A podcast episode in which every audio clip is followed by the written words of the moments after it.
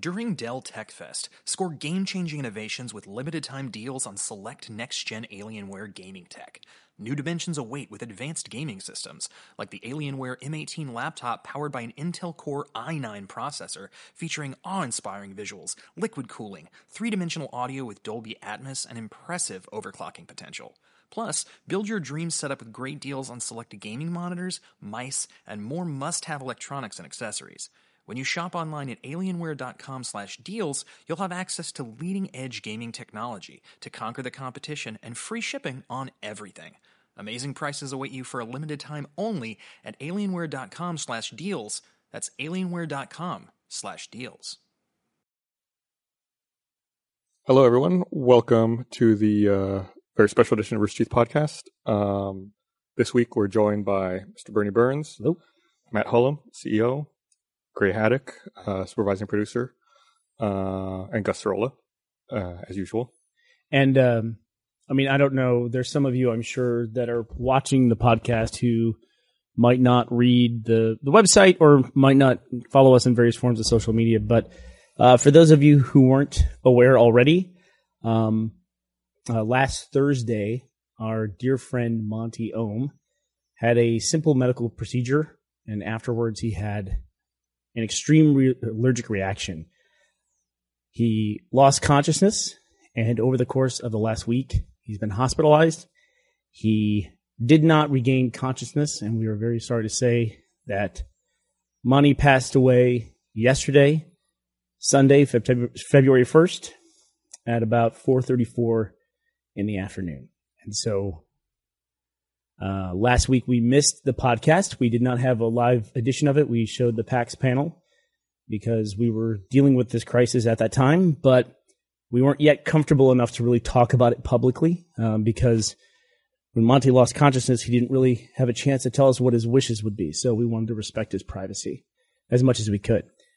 That being said, um, if we missed two podcasts in a row on Monty's behalf, I don't think Monty would have liked that very much. I don't, th- I don't, I don't think he would have. no, I You know, don't. despite the fact he, you know, wasn't didn't feature regularly on the podcast, uh, he was here most Mondays, uh, mooching pizza or uh, watching off on the sides over here. or Uh, or he would he would be in his office and as he always did he always was watching something and making something at the same time that was kind of his mo and uh, he'd have the Teeth podcast on and then he would stop to make sure to tweet at me that we'd already talked about this or tell me in a way that I was wrong. But he also had suggestions when we were looking for something to talk about. Monty also had suggestions all the time of like, you know, talk about this or do that as well. and sometimes listening very loudly in that little room back there. I was always concerned there was going to be a feedback loop that was Yeah. emanating from Monty's corner. You know- in the podcast. Jack um, wrote a journal talking about some of his uh, memories of Monty today, and he posted it on the website. And he uh, told a story I'd forgotten about, which was when we were uh, out shooting the first immersion, which was the uh, video game car. That uh, you know we were between takes and we were between setups, and uh, we were all standing around, and we were like, "Do you hear heavy metal music? like, what, where is that coming from?" And uh, that was the first time I experienced Monty in powered down mode. He was just off to Yeah. the side with his headphones in, full blast, and he was uh, totally asleep. and we went up. We were like, are, "Are you are you okay? Do you want to do you want to turn that down a bit?" And he just like woke up for a second. Like, "Nah." It was loud enough that outside with the wind blowing like 20 miles per hour, you know, at this big wide open space and everybody's running around yelling that it sounded like, you know, the music was playing out of a boom box. it, was, it was directly in his ears and he was, he was just sleeping. It was amazing. He was just out. Yeah, he was hilarious. I'm starting to wonder if I have to keep a tradition over in the animation department of of of just blasting that sound system from time to time, just to kind of keep everyone going. Yeah. Should be a rite of initiation, like uh, during a, during an all nighter. Like the, the newest person on the team has to wear the has to wear the headphones and, and sit there and, and animate. The Yeah, crazy yeah. thing was, is where we filmed immersion. Uh, we didn't realize at the time, but it was a block away from where we are now. Like we came out to the old airport because it was the only tarmac where we thought we could run this truck privately without the cops stopping us. You know, with our blow up dolls and Monty and Frank dressed as Yakuza. He They beat the shit out of you. I was going to say he beat the shit out of me. He did not him he did not pull punches. He he got me good. I was I had a bad bruise on my side from where he kicked me for uh for like for like a week and a half after That was that. a very physical shoot. I remember Jack also got like a horrific sunburn. I'm surprised you remember anything else, Jack, from that experience. But also, we we hadn't been working with Monty. We worked with Monty for a while, I guess, at that point, but not doing s- much stuff out of the office. Have we made that short? So here's the deal. That? So uh, the first PAX East was when we showed the pilot episode of Immersion. It was also the first Oh, time we right. debuted Monty's work. That's right. So Monty had been working for us like in total secret for six, six months. months? Yeah. So we'd been working with him, but we hadn't done that much outside of the office. And you never know if somebody, when you go out on on set or in the field, what their personality is going to be like, how it's going to be different than you know in the office. And it turns out he's just as crazy outside the office as he was in, yeah, and really enjoyed beating you guys up. yeah. He I think, That was I a think he fun blast day. with that. To That was a fun day. To show how unfamiliar we were with Monty at the time, I said I felt nervous by asking him to play like essentially an Asian character in in a sketch. So I asked him that. Of course, he was completely fine with it. And then I asked him, "Do you have like a crazy suit that you could wear? Something like really high fashion?" I never, because I didn't know at that point in time. That was before I had I seen think his, Monty. his response was, "How many do you need?" Let me show you my collection of wigs that I have. But uh, yeah, and it's um, it was crazy to think like you know Monty being a guy who he was so meticulous about the way he presented everything. He was so meticulous about the work that he did, the way he presented himself at conventions. Uh, all the time, you know, he just he he dressed to the nines and never dressed the same way twice that I can recall it was amazing to me that somebody, knowing him now in hindsight, that he could go six months with like zero limelight, working so hard, Mhm. and just knowing that this moment was coming. You know, You know, I was thinking about that uh, today. I was thinking about the time we premiered his work there at uh, at PAX East, at the first PAX East, uh huh. and uh, I, I I never thought about it until today. Like that's the building where I met him for the first time. I met him at Anime Boston in 2007, Right. uh, the week that he had released Haloid, and um, I remember we saw it and we shared it all amongst the office like crazy. And I think independently, all of us emailed him immediately Yep. saying, "You need to come work for us." And uh, it's like it's one of the few fanboy moments I've ever had at a convention. Was he emailed me back, and I was like, "I'm going to get to meet Monty." Yeah. like I was, I was so, I was so excited about it, and uh, he came by the booth, and you know, we we went off and got like coffee there in the convention center. and We talked for like an hour about you know his process and how he did things. Um, so it was really cool. You know, three years later, he you know he didn't come work for Rooster Teeth immediately. He went and worked uh, for in the video game industry. But he eventually he came back, and it was cool three years later to have the big unveiling and be there with him. You know, when we showed off the warthog breaking through the wall. Well, that was funny too because I think everybody did email him immediately and was like, "You're badass. You got to come work for us." But then there was a conversation that we had where we were like, "Yeah, so you know we should do stuff together," and he was like, "Okay, cool." And then that was it. and then he went and took the job at the video game. He went to work for place. Midway And then Chicago. later he said to us, "Oh, you guys were trying to hire me? I thought you were just like messing around." It's like, what do you think we were calling you? I Asking what your plans were for. oh, cool. Okay, well, so let's work together now. So and it was always it was years later he uh, went to work for Midway and then moved out to the West Coast after he changed jobs in the video game industry. And that's when I caught up with him again. Is uh, Khail Anonymous, uh, who used to run is it Etsy? Is that how you say it? Et cetera at Machinima.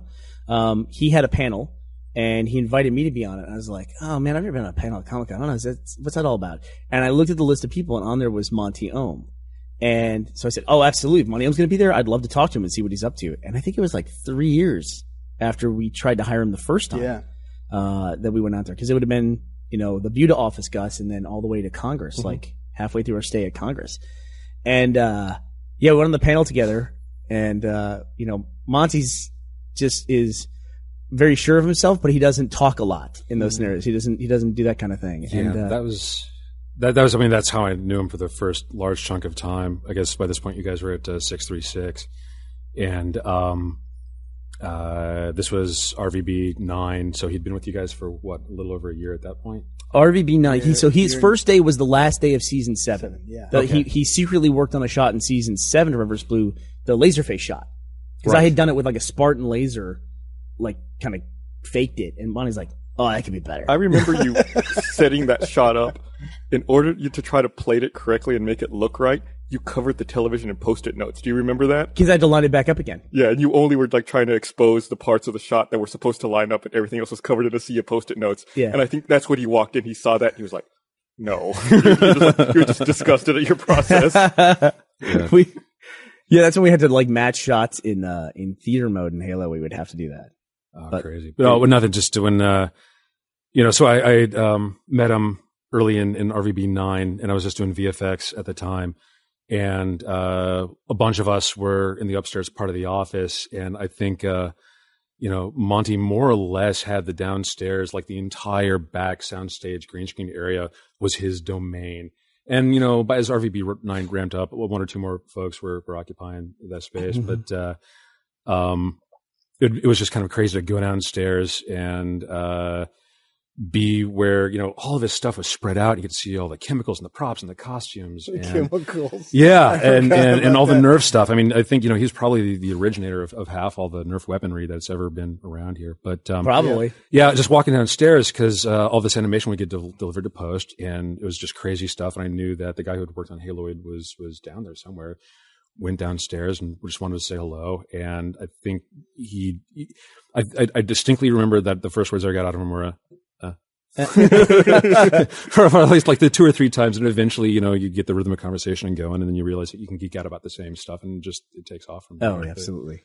but yeah, I think he was still kind of getting used to the fact that the company was still growing and new faces were starting to show up and he didn't have the whole, you know, 2000 square foot things as uh, his stage quite to himself anymore. But Yeah, but he was never he was never like a huge like an orator, like a huge talker. Like at panels, he'd be very quiet on the podcast. He Mhm. you know I mean, he was definitely somebody who was so dedicated to his work that that's what how he wanted to impress people was that way. At the same time, you know, I think everyone here can tell a story of like being here for whatever reason at like midnight or 10 a.m.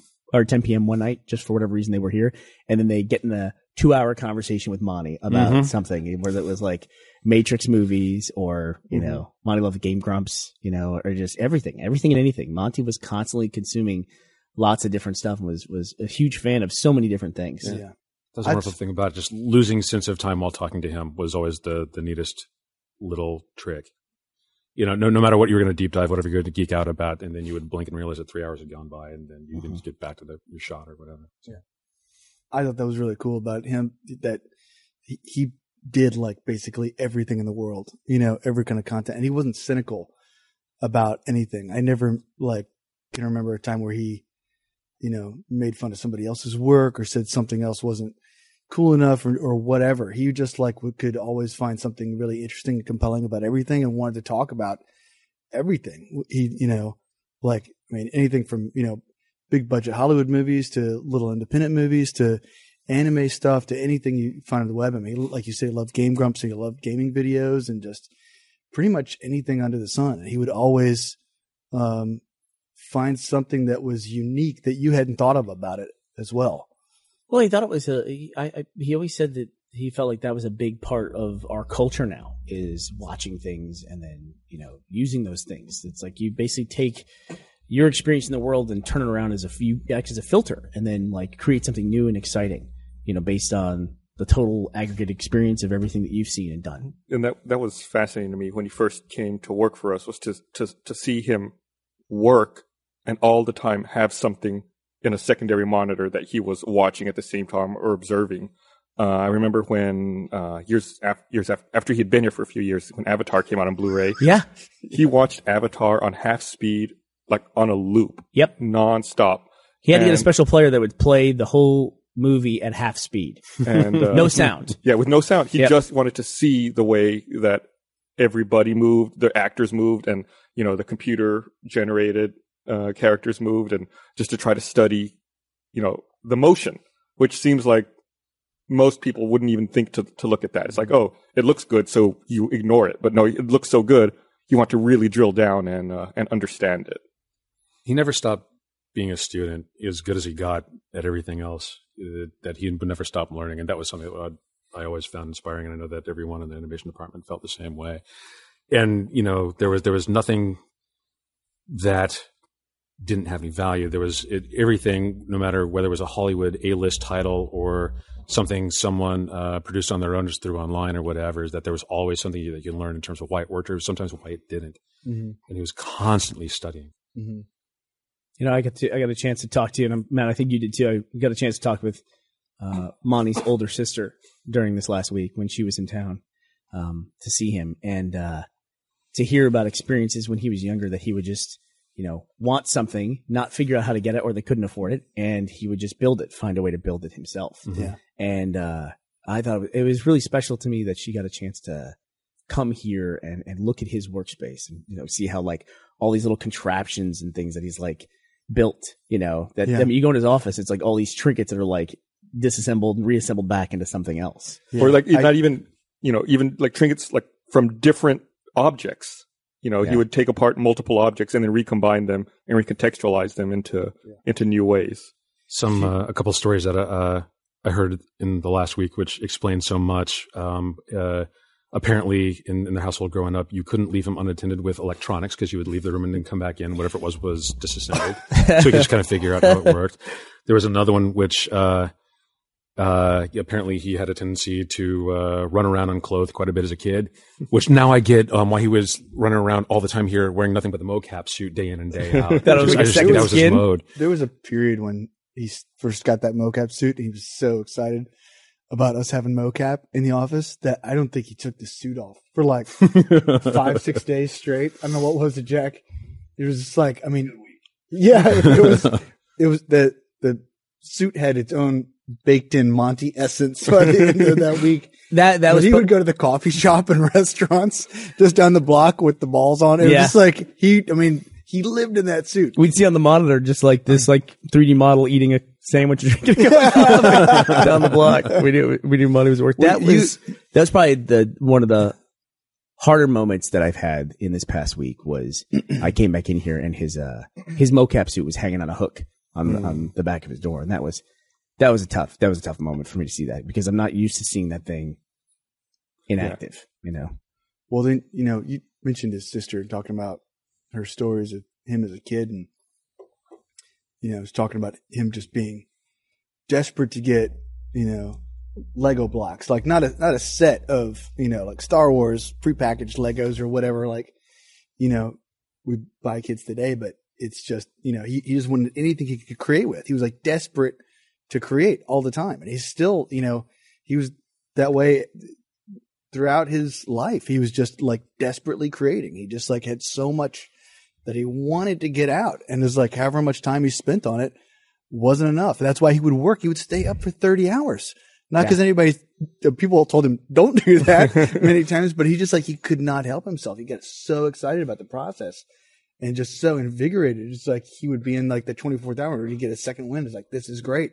I got to keep going. I- this, this is the best thing I've ever done. He'd be so excited. You know, you talk about how his uh, sleep cycle was different, and uh, the Men in Black sleep cycle is I, re- I remember once at uh, Ralph Ablanedo, we were down there, and um, it was before the the studio was fully fleshed out. It was still kind Ralph of empty. Ablanedo is our last studio. Right, it was the, at the old studio. place where you know And- we were like three years for the last three years. uh, I needed to, to have a meeting. We were doing uh, planning for RTX 2012, I think, and uh, the meeting room, the conference room was taken, and so I said, "Well, let's just go meet out in in the warehouse space." I don't think there's anybody in there. I peeked in, there was no one there, so uh, I sat down at a table to have a meeting.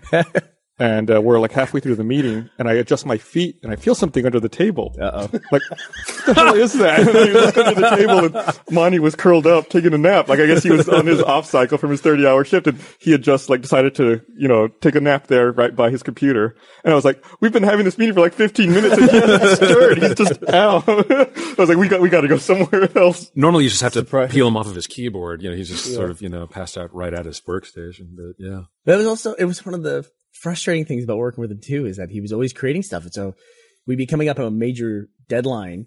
You know, for animation, sometimes it'd be like thirty weeks in a row we were working on something, and it's like, hey, there's a deadline in two weeks. It's like, Monty, what are you what are you doing? He's like, I'm making. I'm, I've been spending the last week of my time making these mechani- mechanized Wings. robotic angel wings. And he like, look, I attached it to a servo and I can make them flex on their own. It's for a cosplay. And I was like, yeah, that is, that, that's cool. Can you, can you not do that for like a month or so? He just built that. He just thought it'd be cool to have a pair of robot angel wings. I'm going to do that. And he built himself. I don't know of a time Set. that he wasn't working on three things at once. Yeah, constantly heat of production. We could be crunching on on anything, and Um, there's the show in front of him. Uh, there's uh, the next thing he's designing on the side. It could be uh, you know uh, ideas for a video game or or what have you. And then he's always thinking one year out in terms of like the next show he'd want to do. You know, you talk about how he's always building things and you know taking things apart and putting them together.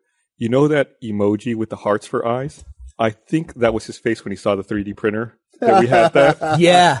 That's, Uh, I said that to his sister that the 3D printer showed up here and immediately went to Monty's desk. Somehow, I'm not sure how that happened. It's the One man QC department for all of Maker right now. Yeah, I don't know. I don't know how many times he had them on the phone where he was needing new parts because he just drove it into the ground or just finding new ways to, you know, try and improve it. Well, if you guys obviously did this gear this way, it wouldn't have been breaking so much. Blah blah blah. And he gave him so much feedback. It was just crazy. hmm Yeah, the thing the thing was But- constantly in production, printing, making stuff, and Yeah. Monty bot.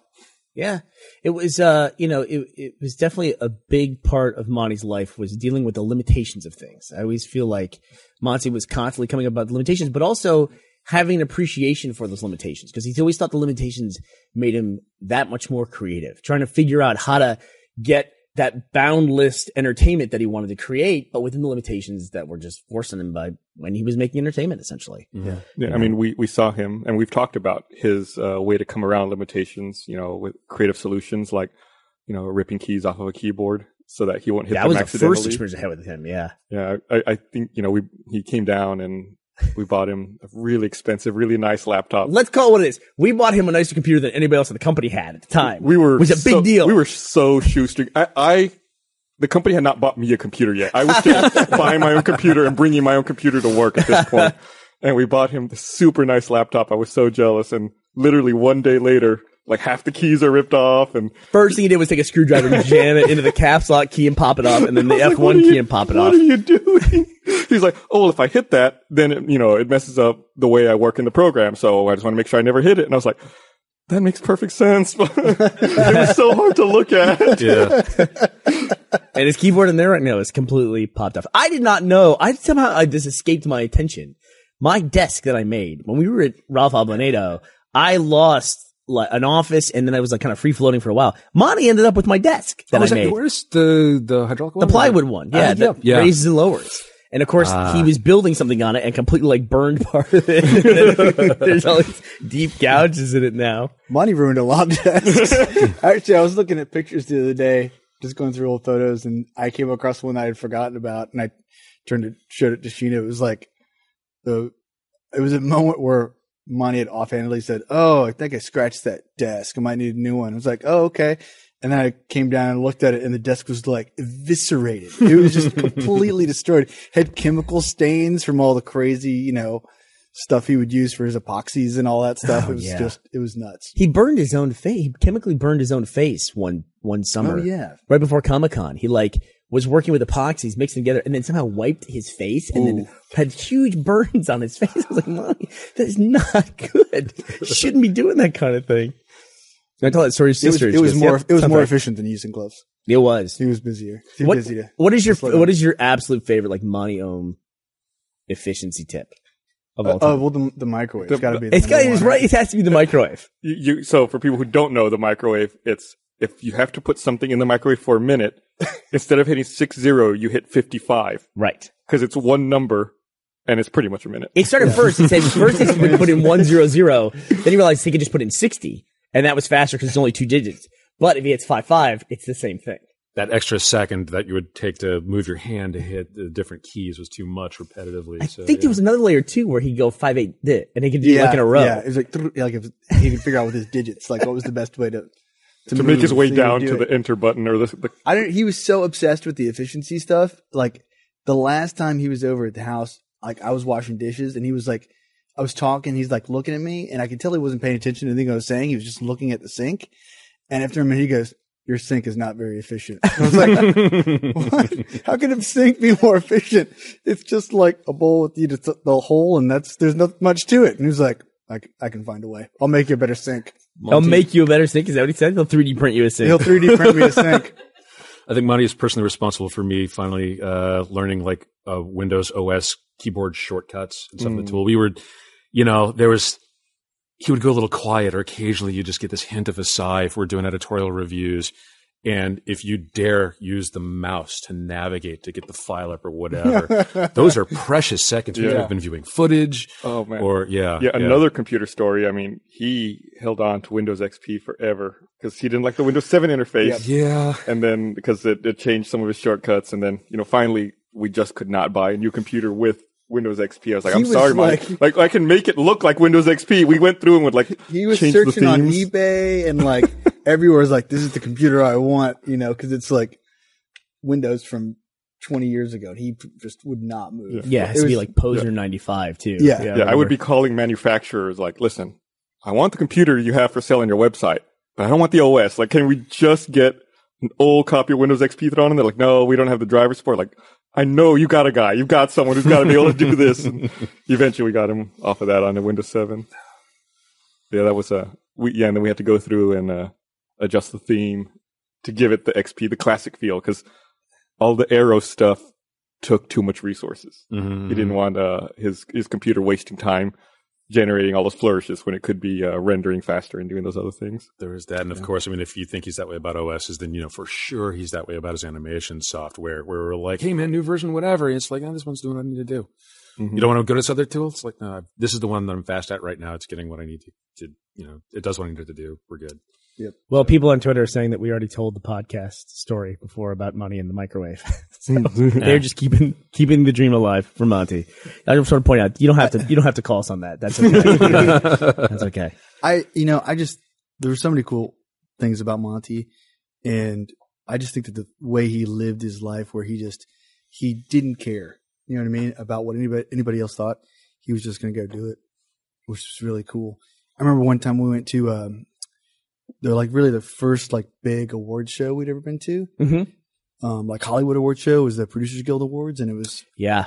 it was us and um, a few people that worked on um, Ruby and RVB, and I guess it was just RVB. It was RVB ten, right? That we were there for, and Monty was Monty was with us, and uh, Burnie and I had like gone out and like rented really nice tuxes, and we're like, you know, gonna look spiffy for the red carpet because we get to walk down a red carpet, and we're like literally right behind LL Cool J. We were all excited about it, and Monty had gone and made himself one of his amazing outfits that he makes and looked, of course, completely different than anybody else at the red carpet.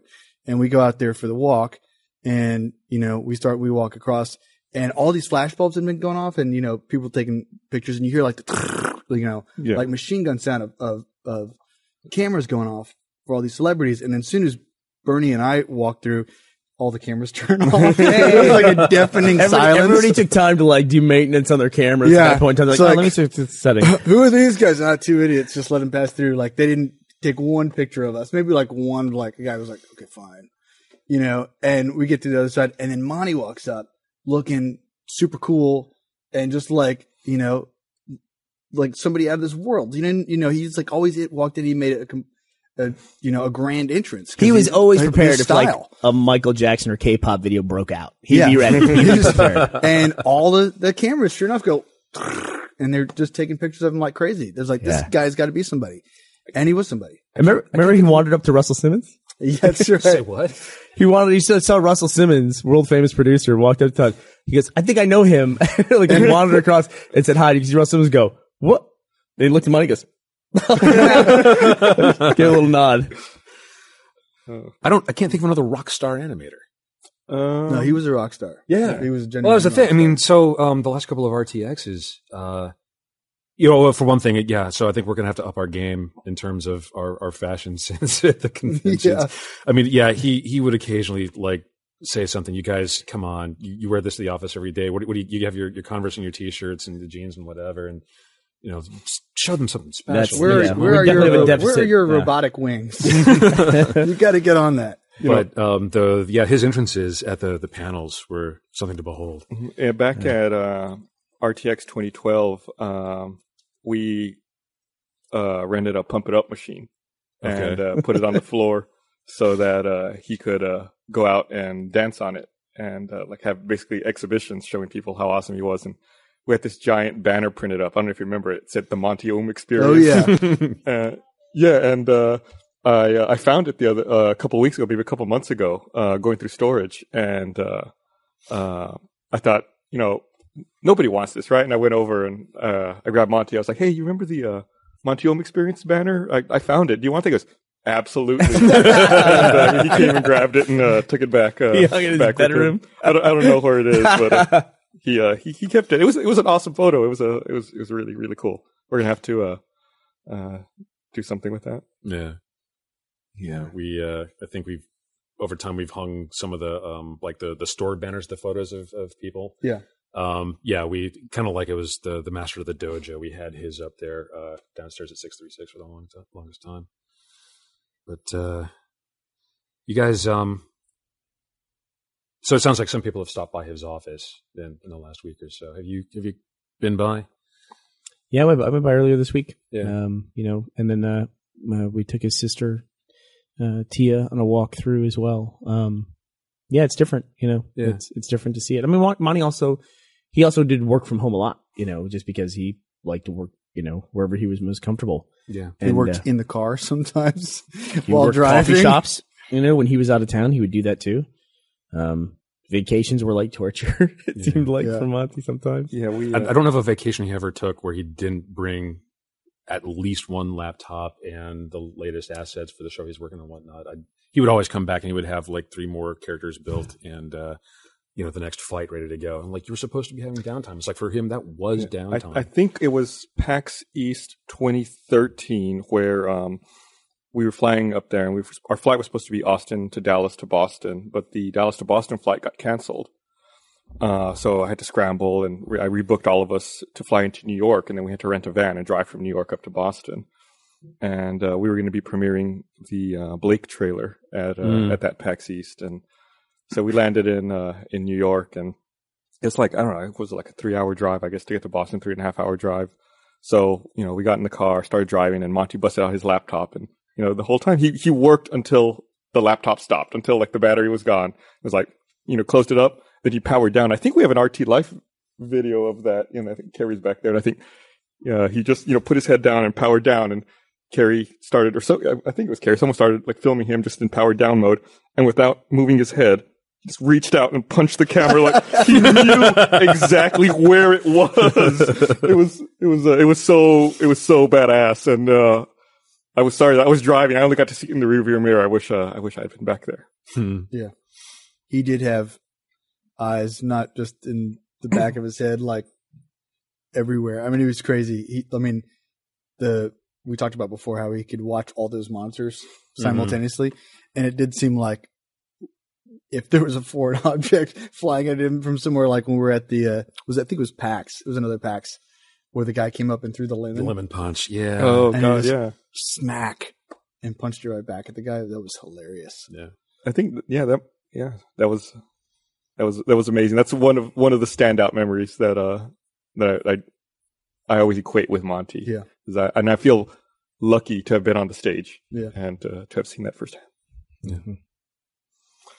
The uh, the I think one of the hardest things in all this is like Ray was saying earlier, Monty's always working, always like working on new stuff, and it's it's we'd just been in the process of talking with Monty about like what was next. I mean, that's how RWBY came about. Is that you know Monty had done about three seasons on Red versus Blue, and we said, you know, Monty, this show's going to last a long time, you know, and you can be the lead animator for Red versus Blue for years and years. But is there anything that you want to do? And he was said, let me show you this, and he showed the first thing he showed me was a scythe that turned into a gun.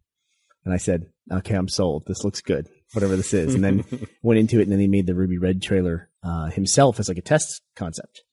And, uh, you know, the stuff that Monty was working on, I think the saddest part of all of this is just, um, you know, there's a, there's a, there's a lot of RWBY left that, that Monty's worked on.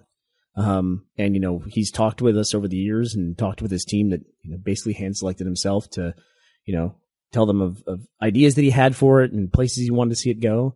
So I, I feel safe in that, but I, I do feel sad about the loss of those things that we'll never see. You know, the, the Mhm. that work that he just didn't have time to, to make. Yeah. There's um yeah, I think uh the question what would Monty do is probably going to be coming up a lot. Um we were talking about the office a little bit ago. There was, you know, we, we were wondering do we do we close the door, do we leave it open? It's like, no, we're going to leave it open. Um it's if if if you're looking for just a, a little spark of of crazy genius, I I highly recommend just standing in there for just a moment, um, and and seeing what shakes loose. Uh, You might find something like a desk of yours. Or, didn't or if you're looking for various pieces of missing furniture. Um, yeah, uh, it's it's not going to be the same. It can't be, but we can only, you know, we can be inspired by him, and we can keep raising the bar. Yeah, that's a that's that's big part of what Monty did in my life was keep raising the bar. Keep, Yeah. You know, you always say, Gray. He always said, move, keep moving Keep, forward. keep moving forward. I I, don't, I I lost count of how many times I heard him say it. Keep moving forward. um, whether you were in the middle of a production or that was advice to the crew sometimes between productions there's always you know once or twice a year there's this sort of bittersweet moment where um, uh, after being in the trenches with everybody for months and months at a time a production needs to wind down and um, you're not entirely sure when the next one's going to start you know it's coming but you can't say for sure and uh, you know he- we would gather folks and he would he would just tell look just just get through, just survive the next couple of months.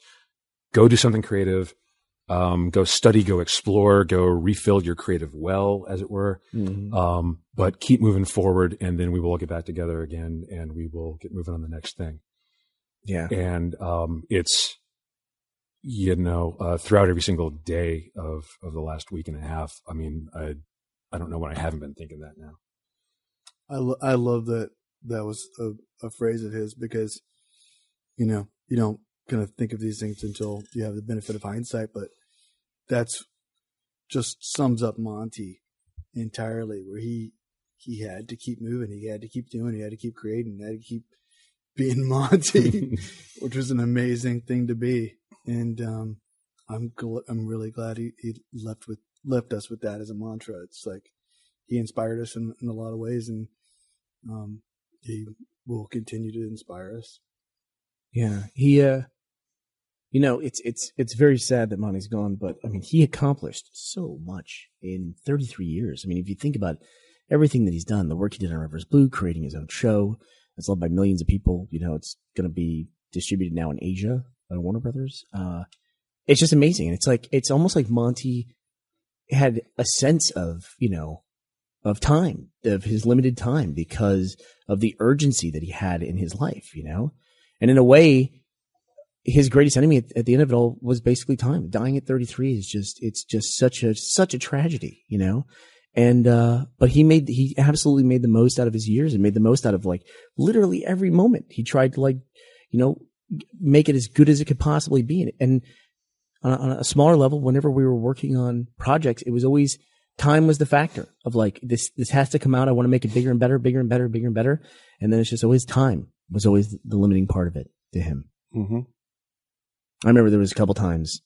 I mean, there was a couple times we were done. I mean, it's like this is a lot of times. It's like people just want the relief of the person in charge saying, "Okay, this is done. It's locked. We're out." Monty's like, "I think I have one more scene. It's like, Monty, please, please, we we have no. There, we need to burn this DVD tomorrow morning at seven a.m. There's not time for eight more shots in the sequence that we're talking about." He's like, "I think we can do it. I think we can do it." And there's like several times that we Yeah. that we did it because Monty drove that and said, "I want to get this done," and uh and he did, and he got it done. some of my most favorite touches on productions from the last couple of years are things that we got in there the last night. Yeah, I mean, like you, you- you've got everything planned out. The scene was fine as it is, and then he had one more cool idea, and it's like, you know, screw it. You didn't need to sleep tonight, right? Come on, let's just let's, let's go for it. Come on, you know, knew- it's, you knew- pain is temporary, heart is forever. Let's go ahead and You knock he this wasn't thing out. sleep tonight, so Yeah. yeah. Adopt So that 30 hour one day. What's wrong with you? Um, yeah. So, well, uh, we wanted to come on tonight because, um, you know, Monty was we all, everything we've talked about tonight. Monty was somebody who really valued, you know, working uh, and really uh, liked doing it. He still did enjoy his life. Um, some of you are learning for the first time that he was married last year, uh, married Sheena. Um, did, didn't talk about that very much publicly, um, although they were inseparable for the course of the last year and a half. Um, you know, like I said at the top of the show, if we can miss one podcast uh, for Monty's sake, uh, when we were at all at the hospital, kind of taking care of him or doing what we could to, Uh, but there was no way in hell we could get away with missing two on his behalf. There's no way he would have tolerated that. So, um, we do want to thank you all for tuning in tonight. Uh, we said it up front. This would probably be a shorter version of the podcast. And, um, I just, uh, just want to say how much we, we miss Monty already. Um, do you have any closing thoughts? Um, hmm, yeah, he was a big fan. I was a big fan. All right. Well, uh, we actually uh, we actually prepared a little video to show you of Monty's work. Um, he's a very bright light, burned for a short time, 33 years, but we love him very much. We miss you, Monty.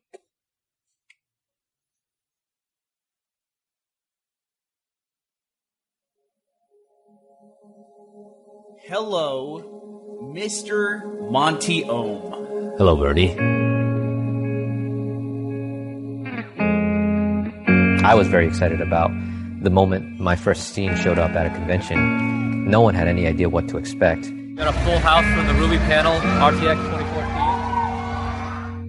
2014. With Red vs. Blue and Rooster Teeth as a company, there's a lot of things we hope to create to make people happy in ways they couldn't, wouldn't expect. Red, white, black, and yellow because of Asian.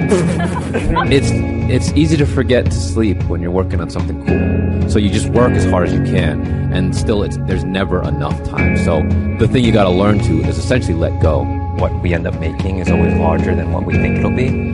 I do believe thoroughly in giving everything you got towards whatever you're doing at the time. My favorite thing this time around was sharing it with everyone else, my colleagues, my friends, who all worked on this project.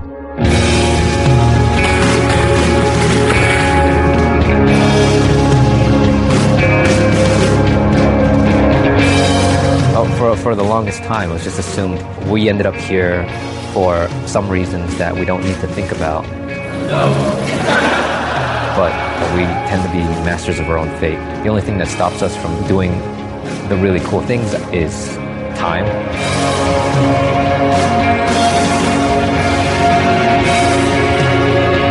And we're in a huge fan culture at the moment where everything is some, has spawned off of something. If you, if you look at something and if you intend to use it, you have to emulate it, which means you have to understand it. I've landed in a very unique place where if I want to make a costume of something, I can also make the character that it's derived from. Monty's my favorite person. He's Yeah, amazing. At the end of the day, we're still looking at people and they need to behave like people. As an animator, there are things you need to notice that most people wouldn't be seeing. The most important thing, do this as often as you can, watch movies or watch shows or watch things. Just keep your eyes open. There's a lot of destiny, really. I mean, very few people have the luxury of doing exactly what they want to do as their job. There's never a day where I forget that. Moving forward is, I always think about what's next. So like, I, I'm I'm super excited to finish what we have so that I can just start working on something else.